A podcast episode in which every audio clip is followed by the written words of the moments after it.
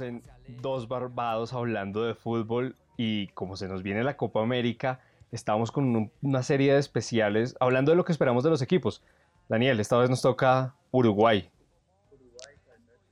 Uruguay, cabeza del grupo C, eh, que viene a ser un mundial interesante, eh, una renovación generacional. Las dos Copas Américas anteriores, no, no sé si se acuerda del dedito de, de, sí.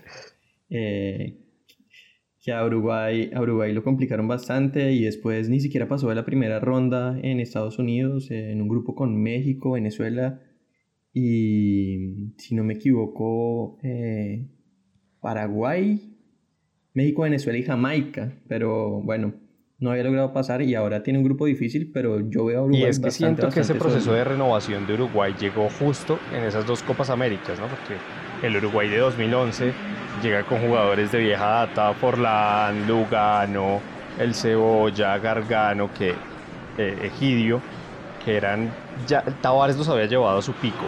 Ganan la Copa el ruso. El ruso ¿Cuánta guadaña daba, no?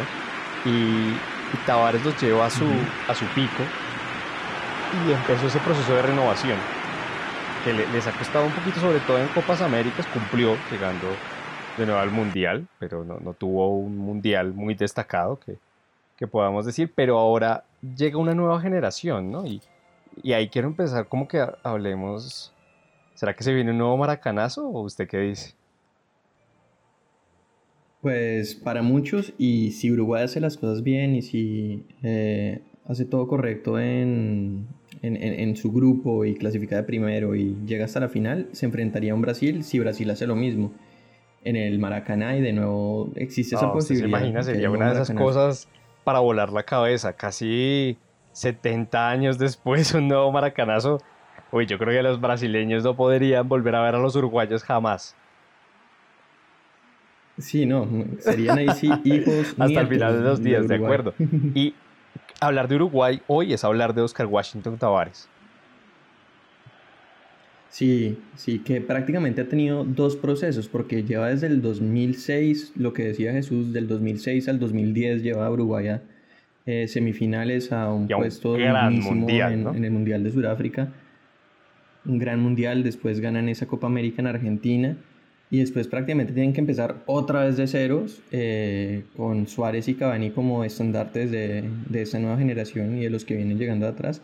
Y a mí me gusta muchísimo el equipo que tiene eh, eh, en ese momento Oscar Washington Tavares, digamos que la segunda generación de De acuerdo, y sobre todo ese medio campo que ahorita cuando empecemos a ver las alineaciones, a mí jugadores que están en equipos top de Europa, muy buenos, jovencísimos además, que es como antes tenía Uruguay esos delanteros letales, Cavani, Suárez, Forlán, Estuani, y ahora llegó la era de los volantes, que uno, un país de 5 millones de habitantes y dedicado a producir futbolistas, ¿no? Uno levanta una piedra y sale un futbolista top.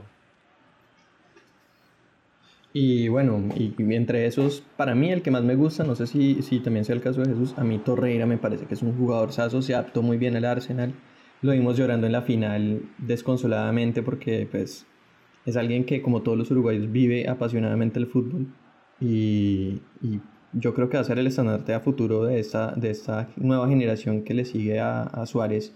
bueno, José Jiménez, es, lleva años incluso creo que tuvo con un nivel extraordinario. Tuvo mejor Totalmente de acuerdo. A mí, sí, Torreira en el Arsenal, creo que es la próxima temporada Emery lo va a tener como indiscutido ya ha tenido un buen fútbol en la Sampdoria. Es de esos jugadores uruguayos, ¿no? De garra, que, se, que corre, que, que tira, que mete, que me encantan. Y quiero hacer una mención especial ahí con Bentancurt, que la Juve no le ha quedado para nada grande. Se ha, se ha logrado ganar el puesto. Y a este, Naitan Nández, que quiero verlo en Europa, a ver qué tanto puede ofrecer en Boca. Me parece que ha tenido un muy buen rendimiento. Y me encantaría verlo. Se había hablado del Genoa, ¿no? Pero Creo que Naitan podría llegar a, un equipo. Me gustaría que diera el paso antes de, pero puede llegar a un equipo que tal vez compita por algo más. ¿Se imagina a Naitan ahí guardándole la espalda al Papu Gómez? A mí me parece que, que, un paso a un equipo como el Genoa, de pronto uno con, con un poquito más de nivel, un Atalanta un, un, no sé, una Fiorentina, podría, podría darle ese, ese, esa pruebita de fútbol europeo. Y en el fútbol italiano, un jugador de eso, los uruguayos y el fútbol italiano es un romance. Combinan perfectamente. Eh, eh, combinan perfectamente. Eh, los hemos visto bien en el fútbol inglés, me acuerdo, pues desde los tiempos de Gustavo Poyet. También ha habido buenos jugadores uruguayos en el fútbol inglés. Y podrían ser, pues, podría ser uno de los lugares donde puedan caer varios de esos jugadores que, pues que todavía tienen esta Copa América para dar ese salto internacional. De acuerdo. Y bueno, hablemos un poco de los convocados y la alineación previa que, nos imaginamos que Tavares va a utilizar. En los convocados creo que no hay muchas sorpresas. No, yo creo que era la alineación como más segura. Em, para mí la única sorpresa podría ser un poco el lateral derecho, eh, González de, de Peñarol. Eh, Suárez del Montpellier había estado jugando bastante bien, pero es un jugador más por izquierda. Eh, se inclina por González, pero el resto yo creo que eh, es el equipo que todos estábamos esperando. Lodeiro, que yo lo vi jugar acá en vivo en, Estados Unidos y pues definitivamente pertenece a una calidad distinta que el jugador de, la liga de la MLS. Eh, y pues ojalá pueda demostrar lo buen jugador que es y lo mucho que prometía hace algunos años. A mí Lodeiro se, me parece que le eh, faltó ese, como decimos aquí en Colombia, ese centavo para el peso, ¿no? Porque lo, lo de del Ajax, jugadorazo. Jugadorazo. En Boca no la acabó yendo también después, pero es, una lástima porque sí me pareció un jugador bien interesante. Creo que tal vez la línea defensiva, sobre todo en los laterales, puede ser la más débil de Uruguay. A mí Sarachi me gusta bastante, que ahora está en, el Red Bull Leipzig, ¿no? Pero no sé si Tavares todavía confía tanto en él o no. Creo que lo está puliendo. Sí. Eh, yo creo que ahí estará un poco la duda en la titular entre Martín Cáceres y Marcelo Sarachi. Eh, yo creo que Sarachi tiene todas para ganarse el puesto, pero Martín Cáceres ha sido ese jugador que uno siempre dice como, ah, le falta, le falta y siempre está ahí, ¿no? En la, en la Lazio también como que no jugaba, no jugaba y acaba otra vez volviendo a la Juve. Sí, es que de nuevo, pues, este espíritu uruguayo combativo se presenta en muchos de estos ¿Y jugadores. ¿Qué decimos de la zona de arriba? Yo creo que son jugadores que no necesitan ningún comentario, ningún pergamino, son dos killers, pero no sé si llegan en su mejor momento a Uruguay, ¿no? Sí, ninguno de los dos yo creo que llega en el momento más eh, lumbroso de su carrera. Eh, Uruguay es una distinta cuando tiene a Suárez en cancha o cuando no la tiene. Eh, nos podemos acordar partidos, especialmente en esos momentos en los que Uruguay, en, cuando Suárez fue, amonestado y sancionado por varios partidos por el, por el famoso mordisco, eh, que Uruguay no era la misma. Estuani es un jugador saso, es un jugador de calidad impresionante, pero en Uruguay no resulta de la misma manera, no resuelve goles de la misma manera de como lo hace en. De acuerdo, y se la compro también para Cavani. Creo que es ese jugador distinto que le hace falta a Uruguay.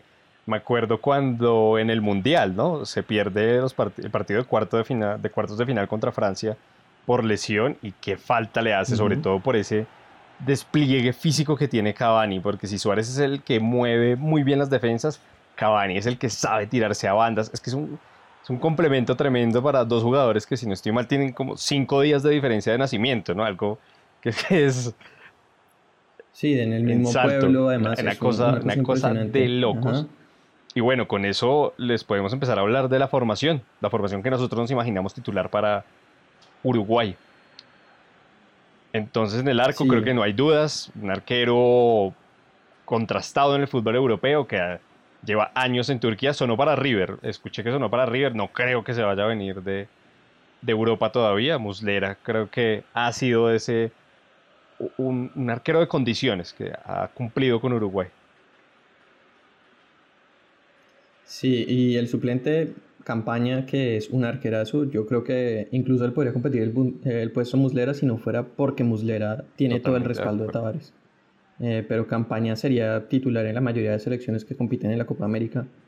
Eh, ahí están fuertísimos los dos equipos. Y Silva, pues es un experimentado, un, un hombre que aporta desde de la De acuerdo, en la línea defensiva, bueno, compañeros hasta esta temporada, eh, pero tal vez una de, de, los mejores centrales de América, sobre todo en, los, en el último lustro, Godini y Josema Jiménez son dos excelentes centrales.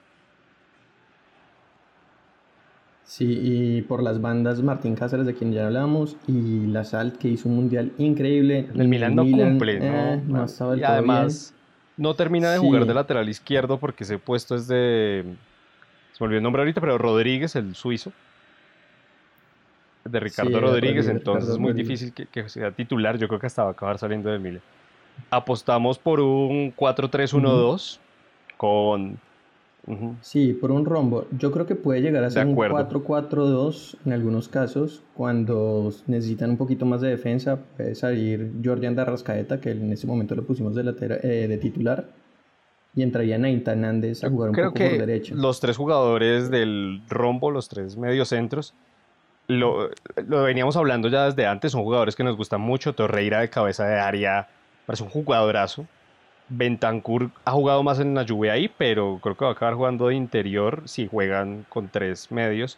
Y Matías Vecino ha tenido también una muy buena temporada en el Inter. Creo que ha dado un salto de calidad también del jugador que era en la Fiorentina previo a, a llegar al Inter. Recuerdo además un par de goles decisivos que ha metido últimamente. Sí, y con Valverde de suplente, que en el Real Madrid lo ha hecho bastante bien, lo suficientemente bien para que a tan joven edad haya tenido oportunidades en un equipo de ese tamaño. antes de salir de la línea de medios, con Daniel, Daniel puso Naitan y yo puse a Giorgio. Ese fue como nuestro dilema de alineación. El resto, el resto estaba medio similar. Pero a mí el Arrascaeta que está jugando en Brasil en el, en el Flamengo me parece que es un jugadorazo. Yo no entiendo cómo no ha dado el salto a Europa porque, bueno, en Brasil también el pago es muy bueno y son unas condiciones buenas para los jugadores uruguayos, pero a mí me parece un enlace que le puede facilitar la vida a un Suárez y un Cavani.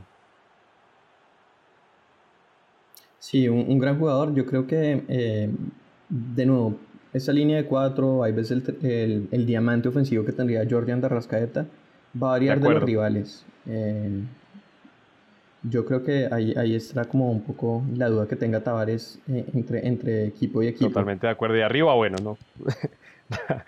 ¿Qué se puede decir? Sí, indiscutible. Entonces, ah, qué, qué, lindo que es el centenario, ¿no, Dani?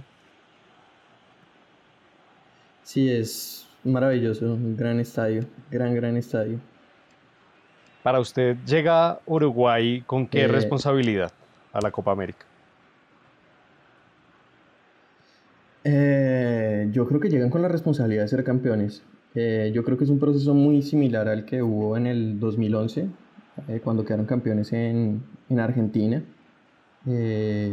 creo que si bien esa generación en el Mundial de Rusia no lo hizo también como lo hizo la de Sudáfrica, sí se enfrentó a rivales fuertes, le ganó a un Portugal que, que quedó totalmente desarticulado, un Portugal que ahora es campeón de la Y que venía de ser campeón de Europa y que venía a ser campeón de, Europa. Es decir, no, era ningún equipo cualquiera.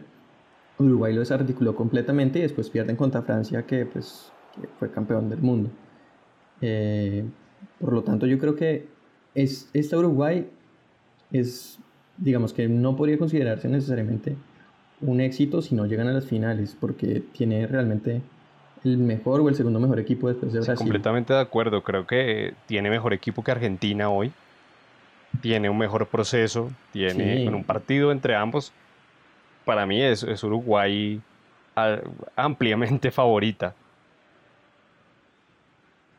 Sí, totalmente, totalmente. Eh, tiene jugadores que están pues mucho mejor acomodados entre sí, que llevan jugando mucho tiempo juntos, que además cuentan con el liderazgo de dos monstruos que son Cavani y Suárez, eh, que en defensa tienen otro, ese, otro liderazgo, ¿no? Godín también un líder de esos trascendentales. Yo, creo que.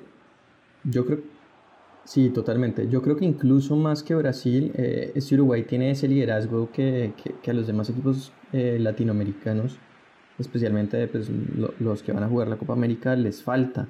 Eh, creo que uno mira selecciones como Colombia que tiene mucho talento, como Perú que tiene mucho talento, y encuentra un líder de, pronto como que pueda empujar al equipo desde atrás. Lo que pasa con este Uruguay es que tiene unos jugadores que tienen una mentalidad muy fuerte y que vienen de un proceso muy largo con Oscar Washington Tavares y que entienden que, este equipo. Es un fútbol que viene jugándose igual desde el y 2006 esa mística uruguaya cuando, o sea, la garra charrúa. Cuando, ¿Cuántas veces, tantas cuentas? Se me olvidó hablar tantas veces que nos ha pasado facturar la garra charrúa, que nos ha costado a muchos en Sudamérica. A Colombia le ha costado hasta que, vea, hasta clasificaciones al mundial. Sí, totalmente, totalmente. Eh, y, yo creo que en ese momento los equipos que están acostumbrados más como a ese espíritu guerrero, eh, pues eh, como Paraguay o como, como Chile, mm, están mucho más blanditos de lo que eran antes. Totalmente de acuerdo. Oiga, espere, ¿usted en qué tiempo va? Yo en el 5-8. Bueno, voy a pausarlo y avíseme cuando llegue al 5.30. Y ahí volvemos a... Ok.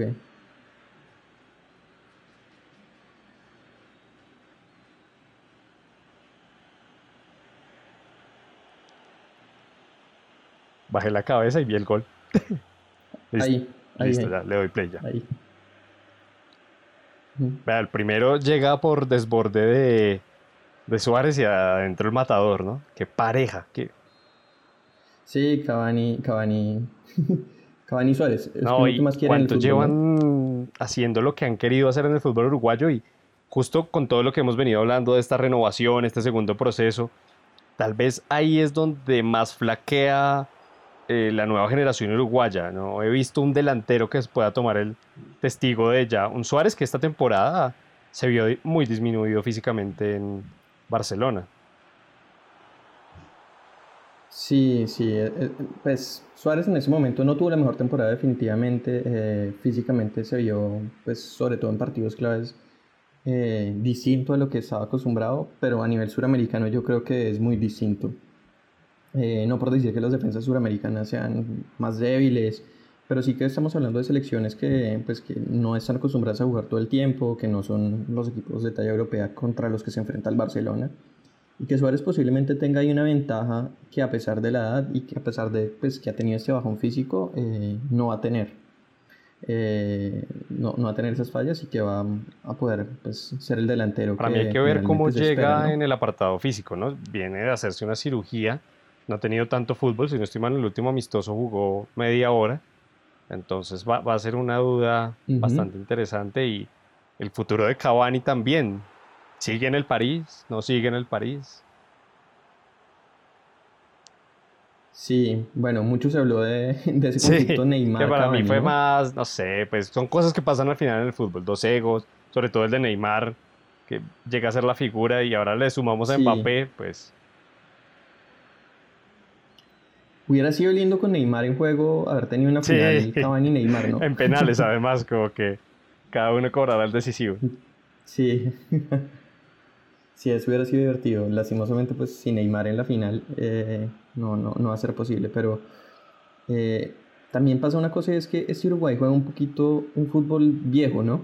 Un fútbol con dos delanteros en punta, cosa que hoy en día no se ve nunca, ¿no? Pero también es el complemento y me encanta cómo se ha sabido transformar Tavares. Recuerdo ese primer Tavares cuando Cachabacha, jugadorazo que a mí me encantaba, no era en la línea de tres delanteros con Cavani y Suárez, unos Cavani y Suárez más jóvenes y más tirados hacia las bandas y Forlán repartiendo casi fútbol, pero como esto sería ya como un falso 10, ¿no? Porque Sí, exactamente sí, sabía ubicarse detrás de ese volante tapón y perforar esas defensas. Y hoy este Uruguay juega, estoy de acuerdo que es un fútbol viejo, pero juega a otra cosa y se ha sabido reinventar muy bien Tavares, que a mí ahora en este fútbol moderno no se me viene a la cabeza un técnico que haya durado tanto en una selección latinoamericana. No, realmente yo... de lo que llevamos viendo eh, fútbol, no, a mí no, No, y no solamente en Sudamérica. Eh, bueno, salvo los técnicos alemanes, en general los, técnicos, los seleccionadores europeos tampoco duran mucho. Que em, lo que ha durado Tavares son, ¿cuánto? Cuatro mundiales, 2006, 2010, 2014, 2018 y lo veo este tranquilo. Su año número 13, yo creo que sí, también va a llegar al 2022. ¿Y qué puede decir uno? Para mí ha sido un éxito el ciclo de Tavares. Antes de Tavares, Uruguay creo que tenía esa mística, ¿no? De es el equipo, dos veces campeón del mundo, pero no daba el miedo que da hoy. También supo aprovechar esa generación dorada, por así decirlo. Sí, totalmente. Yo me acuerdo ese equipo que gana la Copa América eh, en Uruguay mismo, que tenía oh, Recoba jugaba el chino, ¿no? Pues que había otros buenos jugadores, Recoba, Poyet, Carini en el arco. jugadores los que tenía ese Uruguay, pero Carini, ajá, Carini, un gran arquero, pero no era lo mismo que estos equipos que están saliendo de Uruguay. Realmente, eh, un uruguayo siendo el mediocampista contención de un equipo como el Arsenal, como la Juve, asombroso, como el mismo, como la Juve, de acuerdo, equipos top en Europa que antes el, pues, eh, todo lo que queramos decir del ruso Pérez y su fútbol y lo que le podía gustar a uno, esa esa fuerza que tenía, pero el ruso no, en Bolonia creo que jugó y ya. Eso es cierto, y lo que vemos es que antes eran jugadores muy obreros y ahora tienen como ese doble componente, ¿no? Son jugadores que ¿Saben qué me gusta de los tres volantes de Uruguay? Que saben sacar la pelota limpia desde atrás. Y eso hoy es muy... Vean qué equipo sudamericano. Fabiño de pronto que no va a estar en, el, en la Copa América. Eh, Argentina no creo que tenga el volante de recuperación que sepa sacar el balón limpio a Colombia, por ejemplo, le ha costado encontrar ese relevo de Abel Aguilar. Y ya, ni hablar del el resto. Chile nos lleva a Marcelo Díaz. Y aquí póngame usted a los tres y los tres nos saben sacar el balón muy bien desde atrás. Claro, eh, yo sumaría esa lista al otro chileno, a que es Pulgar, que me gustó muchísimo el otro día que lo vi, sí, y manda unos balones largos, tiene una visión de campo buenísima pero definitivamente eh, la cantidad de jugadores que se van a recuperar y distribuir eh, que tiene Uruguay es enorme. estamos viendo también uno de lo que va a ser en el equipo suplente una de las opciones que puede tener Uruguay, ¿no? Poner a Stuani de pivote. Sí, sí, sí, sí. Y esa es una posibilidad, incluso para los partidos inaugurales, si Suárez no está, eh, va a tener que entenderse eh, Suani con, con Cavani, que yo creo que tal vez es la combinación que menos favorece a Uruguay eh, entre las posibles combinaciones de delanteros, porque son dos jugadores que, no sé, que cuando han estado juntos no han hecho el daño que, que se esperaría. De acuerdo. bueno, y otra de las... Vea, eso le iba a decir antes del... Y vea que marcó de Arrascaeta que no es que sea uno de los más fuertes al balón parado, pero esa es otra de las fórmulas de Uruguay. Llega con un Godín, Martín Cáceres, Josema, el mismo Cavani, jugadores muy fuertes por el juego aéreo. Sí, totalmente. Eh, claro, los dos centrales del Atlético de Madrid, entrenados por Simeone, que saben que entienden muy bien esto. Cavani también, un jugador potentísimo por arriba. Eh, buenos cobradores de tiros de esquina. Eh, si meten a Lodeiro, si Lodeiro juega un partido, yo creo que es de los jugadores que mejor pega he visto para poner centros de cabeza. Y, creo, que, creo que será una de esas, de esas armas que, que tendrá Uruguay y que son muy útiles para los partidos cerrados. Totalmente de acuerdo, que siempre definen algo y si algo sabe hacer Uruguay también es ganar ese partido físico, porque como había leído por ahí en algún lado, este Uruguay juega más lindo, pero no se olvida nunca de morder. Ese es el estilo uruguayo. Claro, es que todos estos jugadores son jugadores lloverol, y desde Suárez hasta, hasta Muslera. Yo creo que ninguno de estos jugadores es un jugador que da por sentado, no vemos acá, eh, bueno, jugadores mucho más relajados con respecto a su labor defensiva, que si se ven algunas selecciones, en los brasileños es una crítica generalmente común, ¿no? Que, eh, que el jugador brasileño, sobre todo el jugador de ataque, tiene un poco de compromiso en la defensa. En Uruguay, por el contrario, siempre estamos viendo jugadores que, sí, ahora, que, están, todo el tiempo. No sé qué partido citar, pero recuerdo haber visto muchas veces a Cavani llegando a ser un quinto volante. para el marcaje, dejando solo a Suárez arriba, cerrando líneas. Sí, Suárez haciendo presión arriba, molestando la salida de los equipos contrarios. Yo creo que eso es, eh, eh, definitivamente Uruguay es uno de los favoritos en esta copa. Eh, ¿Cómo le frente a los rivales? Tiene un grupo, bastante complicado en el que igual, así como hemos venido diciendo que es favorito, creo que es favorito para pasar de primero, pero que lo van a complicar. E, ese partido de Uruguay-Chile siempre ha tenido sus tensiones, ¿no? Sí, sí, sobre todo después de esa Copa. Lo que hablaba Daniel de Jara. En Chile. Sí, el, famoso dedito. Eh, yo creo que son dos equipos que están acostumbrados a un juego bastante físico. Eh, Chile en los últimos años se ha mostrado más, más jugón. Eh, con con algunos jugadores que tenían un poquito más de calidad, pero la nómina que trae, que trae Reinaldo Rueda yo creo que es una nómina bastante de acuerdo. Eh, trabajadora. Y, y, va a ser interesante en el plano físico cómo, cómo se ven estos dos equipos, eh, como Uruguay y Chile. Eh, van a intentar como, porque históricamente los últimos años hemos visto a Chile imponiendo condiciones y Uruguay respondiendo a las condiciones pero pareciera, que, esta vez es al revés. Totalmente de acuerdo. Y creo que a Uruguay le va a tocar imponer las condiciones en los partidos de este grupo, porque el Ecuador del bolillo, yo no creo que le vaya a ir a proponer mucho. No. No, es que el bolillo va a plantear eh, un equipo. Y rápido por las bandas. él lo dijo. Sí, sí, sí, en declaración de prensa dijo: Yo no quiero jugadores con smoking. Y yo creo que nada resume, sí, nada resume mejor la filosofía del Bolillo Gómez que, que, que eso. Yo no quiero jugadores con smoking. Entonces van a ser dos equipos que están con, con, con los guayos afilados y que obliga a Uruguay a, a plantear un fútbol de... Totalmente de acuerdo. Y Japón, pues es una incógnita. Igual también va a ser un partido físico si algo caracteriza a, a Japón y a los equipos asiáticos es su velocidad, no tanto su músculo, pero sí su resistencia. Sí, es un Japón, 14 jugadores que, van a debutar con la selección en la Copa América. Yo pensaría que, pues que Japón no debería presentarle ningún obstáculo a, a Uruguay y ojalá ninguno de los otros dos equipos suramericanos. Pero pues no sabemos.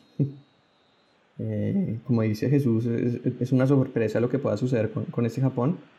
Eh, yo creo que Uruguay tiene eh, que responder a ese nivel físico. Y tiene para responder a ese nivel físico con los jugadores que tiene. de acuerdo. Tiene, sobre todo. Uf. sí, no. Estamos Tritura. el titular le pasa por, encima, pasa por encima. Justo había una jugada que me llamó mucho la atención, fue de vecino metiéndole el cuerpo a Valverde. Eh, creo que, creo que Valverde tiene muchas condiciones. Me encantaría verlo tal vez cedido. Dicen que Zidane no lo va a tener en cuenta la próxima temporada, pero es un jugador bien interesante que no... Imagín... Imagíneselo en el eh, Betis. Eh. Sí, en el Betis, ahora que lo va a dirigir Rubin. En el mismo español. Como... que, pueda tener rodaje en el fútbol español, me gustaría bastante. Sería bastante interesante. Eh, yo, creo, yo creo que es un jugador que de esos que hay que tener en cuenta. habíamos hablado eh, con Jesús de algunos jugadores uruguayos que estaban llamados a ser de esa generación y que se desaparecieron. Eh, Roland, de acuerdo, a mí me acuerdo cuando llegó al Bordeaux, si no estoy mal, y era ese delantero que se tiraba por los costados, que jugó varias veces en Uruguay y ni sombra, no lo hemos vuelto a, a ver. Sí, yo me, yo me acuerdo También me acuerdo, en el Hall City me acuerdo. Que lo hizo muy bien en el Palermo. Y en el Palermo. Ajá, que, que, si no estoy mal llegó, llegó a reemplazar a Cavani, ¿no? Que llegó a sustituir a Cavani. Correcto. Cuando Cavani se fue al y Napoli. Varios jugadores varios jugadores que prometían más y que no resultaron. Pues yo espero que este mediocampo que tiene Uruguay, que es un montón de jugadores que están situados en muy buenos equipos, pero todavía en, en pues salvo Torreira, que creo que es un poquito más importante para el Arsenal, que todavía no se consolidan en sus, respectivos equipos, en clubes grandes.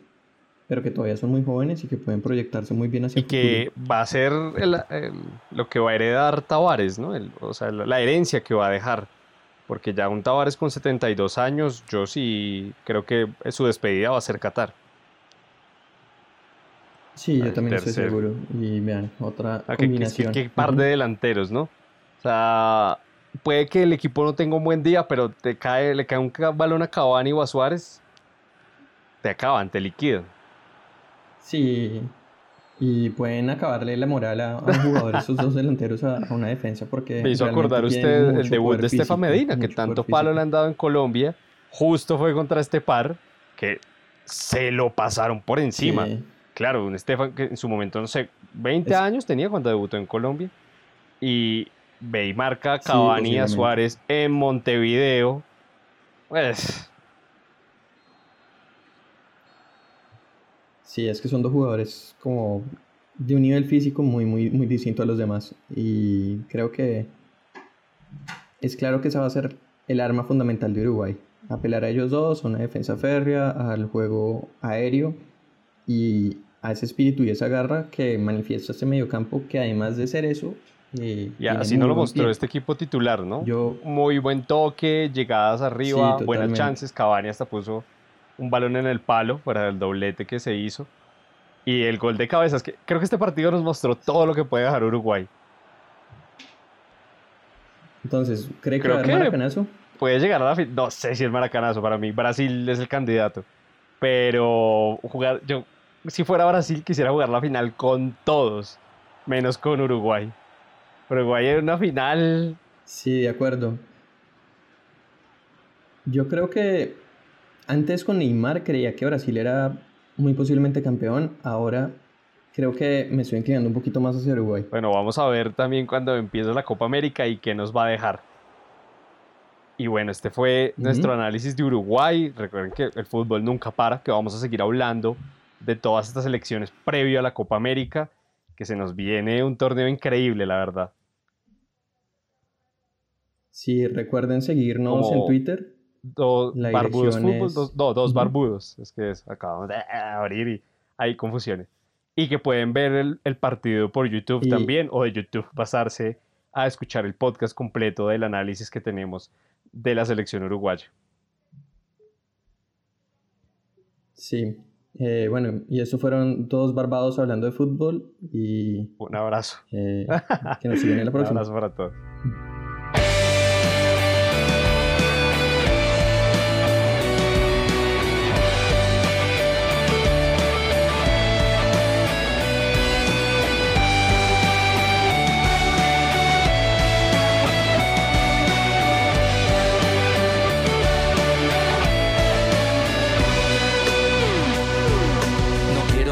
Me provoque placer, ni que cuando el dolor me toque evoque al ayer, ni mirar fotos viejas y ponerme a llorar, o que nombren a alguien y empezar a temblar. No quiero llevar esa vida maltrecha con sospechas de dolo y la ilusión deshecha, ni lanzar pestes creyéndome Apolo, ni que me moleste